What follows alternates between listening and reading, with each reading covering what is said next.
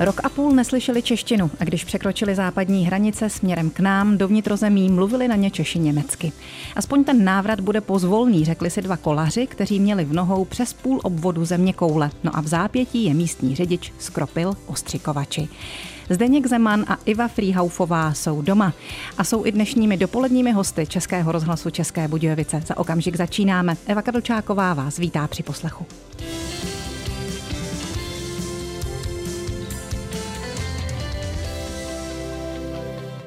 Zdeněk Zeman, rodák ze Stremilova, se svou ženou Ivou Frýhaufovou, rodačkou z Nové Bystřice, se během covidu sebrali, prodali auto a pár věcí, odevzdali klíče od bytu a vydali se na cestu na kole. Byli na ní 16 měsíců, během kterých dojeli až do Indie.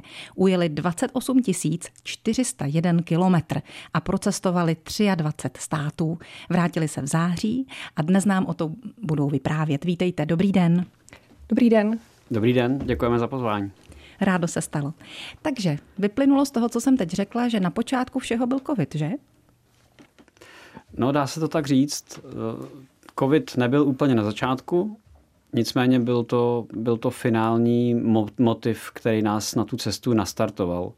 My jsme se o něčem podobným bavili už vlastně jako mnoho let, řekněme tak třeba 7-8 let, když jsme na naší tehdejší dovolený potkali dvojici lidí ze Švýcarska a potkali jsme je na kole a když jsme se s nimi dali do řeči, tak se ukázalo, že, že v Bernu sedli na kola, dali výpověď a prostě jeli na východ, kam dojedou. Neměli další plán, jediný, co věděli, že budou cestovat, dokud jim nedojdou peníze.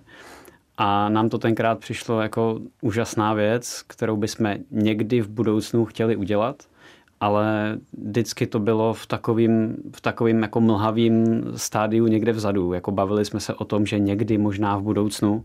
Jenom doplním, že my jsme ty, my jsme ty Švýcary potkali ve Větnamu tehdy. Ano, to, to mělo zaznít. Uh, ale byla, byl to takový plán, jako že by se nám to strašně líbilo, ale vlastně jsme tomu nějak extra nevěřili. Bylo to prostě taková věc do daleké budoucnosti. No promiňte, ono je to totiž dobrodružství, už jenom ta myšlenka sama o sobě. Říct si, tak teď všeho necháme a pojedeme, dokud nedojdou peníze. Na to musí mít člověk náturu. No a potom taky asi čas. A to je možná to, co vám uvolnil ten covid, že?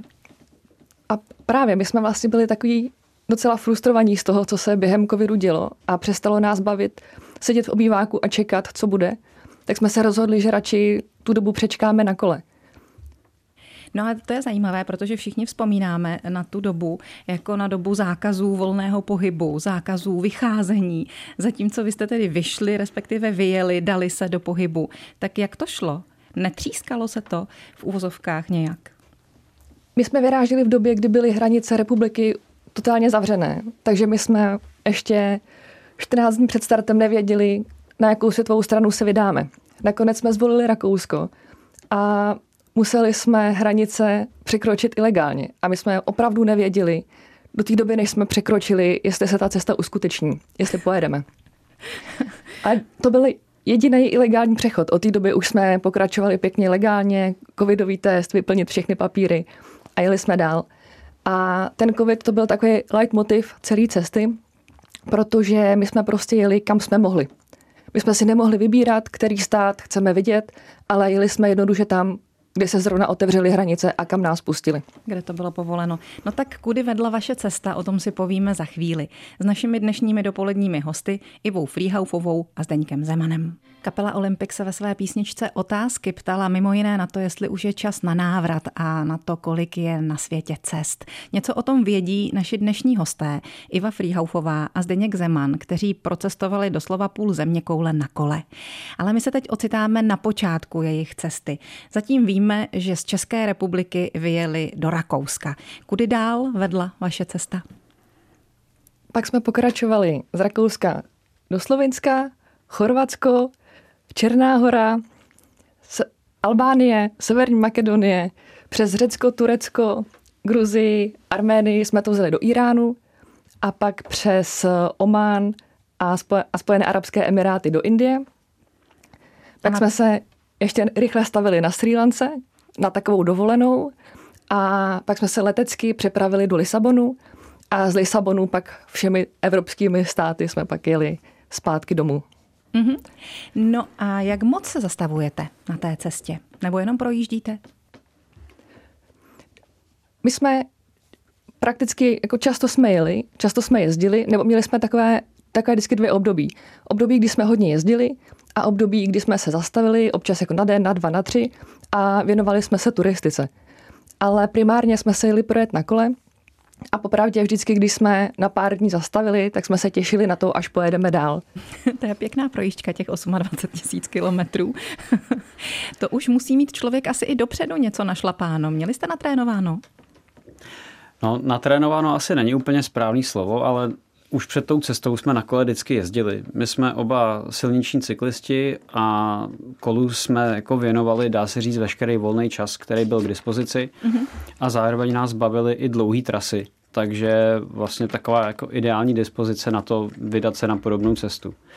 Ale byli jsme jako byli jsme cyklisti a ne cykloturisti, takže veškerý ty uh, akce spojený s přespáváním venku a s vybavením pro nás byly vlastně úplně nový ale rozhodli jsme se, že se to prostě naučíme na cestě, že stejně někde na sucho tady uh, za Strmilovem se to možná. nenaučíme.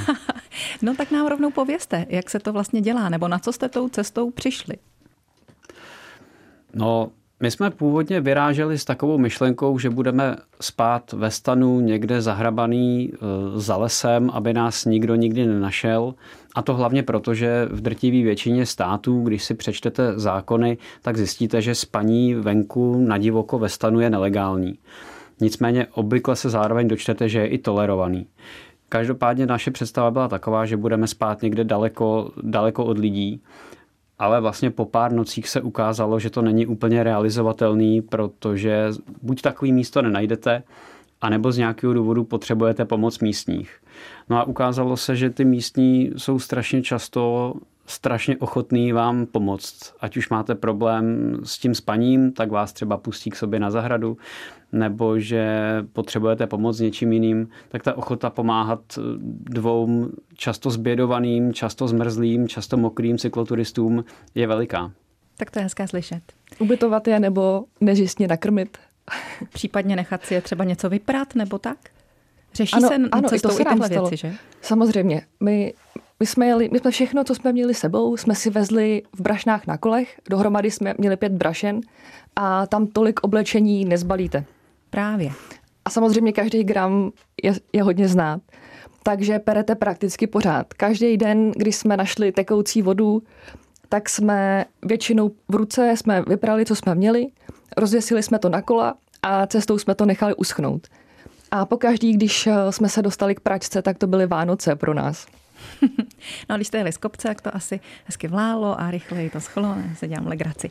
A eh, co se týče třeba jídla, co jste si vzali na cestu a eh, do jaké míry jste pak už museli, a určitě jste museli, to jinak nejde během 16 měsíců, spoléhat na místní zdroje, místní potraviny a tak? No, na místní potraviny jsme spolíhali prakticky výhradně. My jsme sebou vezli nádobí a benzínový vařič, a velkou nebo výraznou většinu jídla jsme si připravovali právě na tom vařiči. Většinou to probíhalo tak, že jako jídla přes den, oběd, svačiny a tak jsme řešili někde u supermarketu. Zkrátka jsme si koupili pečivo a nějakou pomazánku a tu jsme snědli na parkovišti. A večer jsme si vařili na vařiči nějaký větší jídlo. Takže hlavní jídlo dne bývala většinou večeře a to jsme zkrátka vařili, co zrovna kde šlo kupovat. Byly i státy, kde jsme s jídlem a s vařením docela bojovali, protože jsme měli pocit, že zkrátka v těch obchodech není co koupit a není protože co jíst. tam je úplně jiná kuchyně možná třeba, anebo jsou to chudé státy. Dovedu si představit, že tady v České republice, tak jako v evropských státech si prostě koupíte na cestě tu bagetu a pomazánku. Asi úplně v pohodě, zatímco někde na středním východě tam už se jí úplně jinak. Čili jste se museli přizpůsobit. Naučili jste se tam něčemu? My jsme vždycky, my jsme vždycky kupovali vlastně to nejlevnější, ty nejlevnější suroviny.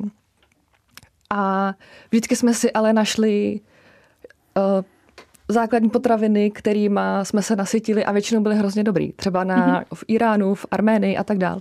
Tam mají strašně moc dobrý chleby a stojí, jsou prakticky zapakatel. Takže to je pro mě asi největší poznatek chleby na Blízkém východě. Dobře, tak zatím děkuji za tohle penzum informací, které jste teď přinesli do našeho vysílání. Pustíme si písničku a potom se k vašemu příběhu znovu vrátíme. Tak to byla Dona Summer ve vysílání Českého rozhlasu České Budějovice. Je právě 10 hodin a 25 minut a my vysíláme pořad dopolední host. Dnes jsou dva, Iva Frýhaufová a Zdeněk Zeman. Studovali v Brně, žijí v Praze, pracovali v reklamě, pak sedli na kolo a objeli půl světa. Ačkoliv já tady mluvím o půlce světa, protože eh, ujeli 28 tisíc kilometrů a ještě něco navrh, ačkoliv ten nejširší obvod, obvod rovníku, obvod země koule je 40 tisíc kilometrů, takže vy jste vlastně ujeli dvě třetiny, víc než dvě třetiny toho obvodu, což je tedy rozhodně úctyhodný výkon. Když jste se vrátili, tak i Iva se vrátila ke svému oboru copywriterky a Zdeněk ten zůstal u kola. Tak jestli dovolíte, tak bych se teď obrátila na něj s otázkou, která naváže na naše předchozí povídání. Jaké tedy to sportovní, to kolařské, cyklistické vybavení potřebuje člověk na tak dlouhou cestu sebou? A zase, něco se může cestou stát. Je i na tom středním východě možnost pořídit si nějaké materiály, kterými potřebujete třeba to kolo opravit? No, s tím je velký problém, mnohem větší, než jsme si před startem cesty vlastně mysleli a uvědomovali. Eh, hlavní věc, kterou člověk potřebuje, je spolehlivý kolo. A my jsme vyráželi na kolech, který jsme měli k dispozici, nepořizovali jsme si žádný cestovní speciály, které jsou obyčejně konstruované na to, aby byly prakticky nezničitelné. To ty naše kola nebyly. Nicméně zvládli to dobře a důstojně. Až na jeden větší problém s prasklým rávkem jsme s technikou nějak zásadně nebojovali a měnili jsme vlastně jen spotřební materiál. Řetěz, brzdové destičky, brzdový kotouče. Zkrátka věci, které člověk opotřebuje z principu věci. Ale schánět komponenty na Blízkém východě se ukázalo jako velký problém. A v okamžiku, kdy člověk chce tak jednoduchou věc, jako jsou pláště, tak naráží na to, že je nesežené, nebo nesežené takový, jaký by chtěl. Mm-hmm. Ale my jsme měli obrovskou kliku v tom, že kolem sebe máme lidi, kteří nám byli ochotní pomoct a vlastně ve čtyřech případech to bylo tak, že jsme vždycky oslovili někoho z České republiky, kdo byl ochotný nám pomoct a zrovna nějakou náhodou se vyskytoval v oblastech, ve kterých jsme se vyskytovali i my. A neříkejte. Takže jednou třeba jsme dostali zásilku právě s těmi novými plášti do Turecka protože kamarád cyklista se živí jako pilot dopravního letadla, Aha. takže nám přivezl zásilku na letiště do Turecka. Sice teda došlo k přeložení letu a my jsme museli popojet tisíc kilometrů na jiný letiště, ale pláště jsme si vyzvedli. A dalo by se třeba něco objednat si přes internet a vyzvednout někde na poště? I to jsme zkusili. Třeba v Řecku a byl to opravdu velký problém, protože vy nikdy nevíte, jestli ten balíček dorazí včas a v Řecku se můžete spolehnout, že teda včas nedorazí. Takže jsme se vlastně několikrát dostali do takové jako pasti, ve které jsme byli velmi, se cítili velmi nepříjemně, když jsme někde museli na něco čekat a nebyli jsme schopni to ovlivnit. Protože my jsme byli zvyklí jako být velmi samostatný, odkázaný jen sami na sebe a když jsme si řekli, že jedeme, tak jedeme, když jsme si řekli, že stojíme, tak stojíme a najednou nás tady brzdil nebo ovlivňoval nějaký externí faktor, který neumíme ovlivnit ano. a strašně nás to jako v ten moment frustrovalo a necítili jsme se v těch situacích dobře. Vy to říkáte tak hezky eufemisticky. Prostě byli jste naštvaní. Ano, byli jsme naštvaní. Ještě bych se chtěla zeptat na jednu věc a ta souvisí zase s financováním té cesty. Už jsme na začátku řekli, že jste se museli mnohého svého majetku vzdát, abyste se mohli na těch 16 měsíců vypravit do světa. Ale jak to tam potom je třeba s placením? Vystačíte si s kartou, anebo jste vezli už ty jednotlivé měny sebou, aby vás to tam potom nějak nezaskočilo? My, jak jsme nevěděli, kam jedeme, tak eh, jsme ani asi peníze sebou vést nemohli. Ano. Měli jsme do začátku, myslím, nějaká eura, ale většinou jsme si vystačili s kartou. Jediný problém byl v Iránu, kdy Irán je pod mezinárodními sankcemi a naše platební karty tam nefungují. Takže tam člověk musí jet s hotovostí na, na celou dobu. A to jste věděli předem, nebo vás to tam zaskočilo? To kdyby nás to tam zaskočilo, tak jsme asi... To, by to nevím, co by se s náma stalo. Ano, protože my bychom se tam nebyli k penězům schopní dostat. Takže to ne naštěstí se ví. A tak jsme museli v Jerevanu si vybrat peníze, směnit dolary a doufat, že jich máme dost. Mm-hmm. No a třeba různé takové ty doklady, bumášky. Je to problém, není to problém? To, čím se musíte někde na hranicích třeba prokazovat, zvlášť v té covidové době. A možná, že jste si museli třeba i doplnit očkování, abyste měli tu správnou tečku. Ano, očkování proti covidu jsme cestou museli řešit, ale, ale naštěstí vlastně první várka se uh, vyřešila za nás, kdy jsme úplně náhodou v Černý hoře se dostali k, nachomítli k očkovacímu autobusu a tam na nás mávala paní doktorka, nechcete očkování? A my jsme řekli, tak jo, tak nám ho dali. A, ale jinak problém na hranicích jsme vlastně neměli nikdy s žádnýma dokladama.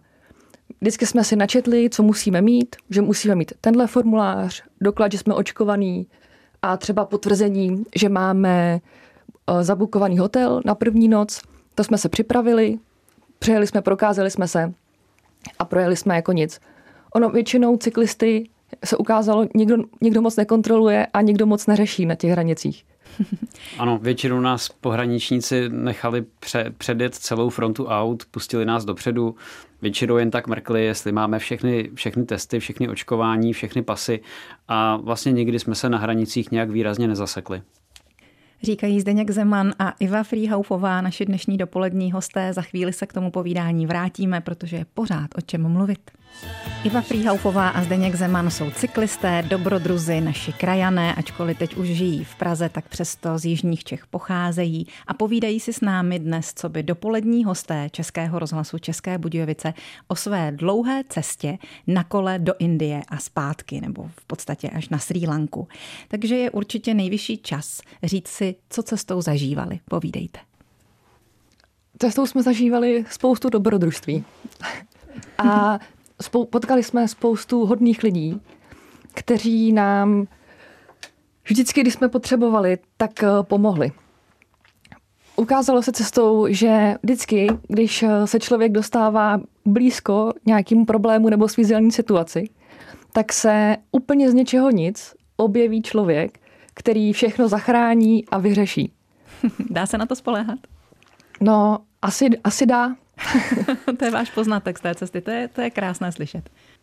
Jo, e, třeba když jsme čekali na ten balíček v Řecku, o kterém mluvil mm-hmm. Zdeněk teďkon, tak uh, jsme se tam museli najít ubytování a bavili jsme se s paní, která vlastnila to ubytování, kdo jsme, co děláme, kam jedeme a jaký máme problém s balíkem. A ta se rozhodla, že nám ten balíček sežene. Takže ta telefonovala, jezdila a skutečně nám ten balíček sehnala asi za dva dny a ještě nás nechala bydlet zadarmo, aby nám tu cestu usnadnila. To je hezké.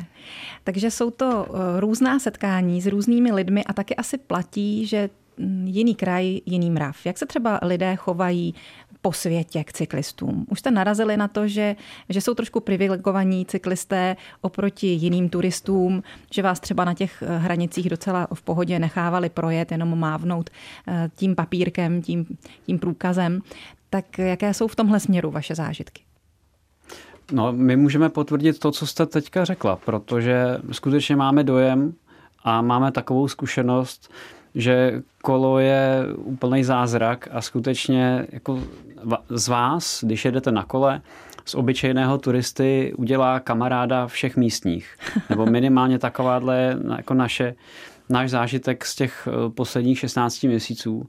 A máme i přímý srovnání, když jsme třeba někde, zrovna třeba mluvím o Indii, odložili kola na hotelu a šli jsme se projít po městě pěšky, tak v ten moment vás někdo chce zatáhnout do své restaurace nebo vám potřebuje prodat novou košili nebo po vás se peníze jiným způsobem, ale jakmile máte to kolo, tak jste pro všechny kamarád, kamarádka, eh, zajímají se o vás, chtějí o vás vědět víc, kam jedete, odkud jedete, proč vlastně děláte takhle bláznivou věc. Aha. A skutečně ta konverzace má úplně, úplně jiný téma, úplně jiný, jiný tón. Jiný charakter a, a nechtějí vás stáhnout z kůže, respektive z těch Přesně peněz. tak, přesně tak. Takže myslím si, že co se u nás změnilo, že od teďka už pro nás dovolená bez kola vlastně nedává smysl. Aha. No dá se říct o některé z těch 23 zemí, že je to cyklistický ráj? No, to je hodně těžká otázka. A těch cyklistických rájů jsme podle mě projeli docela dost. Takový cyklistický ráj si myslím, že je Arménie, byť je to zároveň i trochu cyklistické peklo, protože tam každý kilometr je extrémně těžký, jsou tam neuvěřitelně prudký stoupání a jsou všude, tam si prostě na kole neodpočinete. Fouká tam vítr strašný. Zároveň je to ale úplně nádherná země, kam se na kole vydat. Takže Arménie, byť je extrémně těžká, tak je to jako země, ze které jsme si odnesli hodně silné zážitky. Ale těch cyklistických rájů je spousta. Pokud bychom se koukali na, na jako silniční cyklistiku v provozu, tak je rájem třeba Španělsko a Portugalsko, kde jsou řidiči tak ohleduplný, že radši zajedou půlkou auta do příkopu, než aby vás těsně minuli. Takže těch míst, eh, který bych doporučil na kole spoustu. A já možná zmíním jednu, jednu zemi, Oman. Tam moc jsme neviděli provoz, mi přijde, když tak už eh, tak vám auta dávají strašně moc prostoru, místní jsou na vás hrozně hodný, kdykoliv vám náhodný kolem jedoucí podá vodu nebo nějaký pishingry a hlavně je tam strašně bezpečno. Takže tam nám všichni říkali, ten stán si postavte úplně kde chcete, tady se vám nic nemůže stát. A taky vždycky, když nás někdo objevil a přišel za náma, tak nám přinesl datle, co sklidil na zahradě nebo nás přišel ať si je, a pozval, ať si jedem zajezdit k ním na velbloudu a tak. Takže Oman to je podle mě ráj po všech stránkách. No vidíte, a tady je přitom z toho Blízkého východu eh, taková obava, že? Takže jste si asi i v tom možná opravili trošku ten názor, který je tady všeobecně rozšířen. My jsme často byli docela překvapení, protože jsme spoustu času věnovali čtení ministerstva zahraničních věcí a kvůli tomu, aby jsme se připravili na ty podmínky vstupu do země kvůli covidu a tak. A občas i na těle těch oficiálních zdrojích si přečtete informace o tom státu, které nejsou zrovna lichotivý a spíš ve vás vyvolávají obavy. Ale potom do té země přijedete, zjistíte, že jsou tam strašně hodní lidi. My jsme se nikdy necítili nějak jako v nebezpečí nebo v ohrožení. A skutečně můžeme podepsat to, že, že prostě lidi jsou hodní všude a většina těch států, nebo aspoň ty, který jsme projeli, jsou mnohem lepší a přívětivější, než co se dozvíte ve zprávách. To moc ráda slyším. Dalo by se tím skončit, ale ještě máme prostor k jednomu vstupu, tak si určitě nenecháme ujít další vaše zkušenosti. Je 10 hodin 40 minut chvíle pro písničku a potom k návratu za Ivou Frýhaufovou a Zdeňkem Zemanem na jejich kola. Naši dnešní dopolední hosté Iva Frýhaufová a Zdeněk Zeman, jak už víte, mají za sebou a ve svých nohou 28 tisíc kilometrů. Projeli během 16 měsíců celou Evropu, ale zároveň i velkou část Ázie. A vrátili se domů a i o tom nám teď budou vyprávět. Iva o tom mimochodem píše blog, jmenuje se Furt pryč a najdete eh, ty texty na stránkách bikepacking.cz, takže tam se můžete dočíst bližší podrobnosti o jejich cestě, jakýsi deník, dá se říct, Ivo, vidíte? Ano, ty, ty texty vycházejí z deníku, který jsem poctivě psala každý den večer, když Zdeněk vařil večeři. Zdeněk vařil? Tak já jsem psala. My jsme to měli takhle rozdělené. Takhle rozdělené já jsem vařil, Iva dělala záznamy. Výborně. Člověk by to čekal možná i obráceně, ale to nevadí, nemusíme mít předsudky v tomto směru. Um, Ivo, dá se říct, že ten život na dvou kolech, že je to jakýsi nový životní styl? Myslíte pro nás nebo obecně? I tak obecně možná.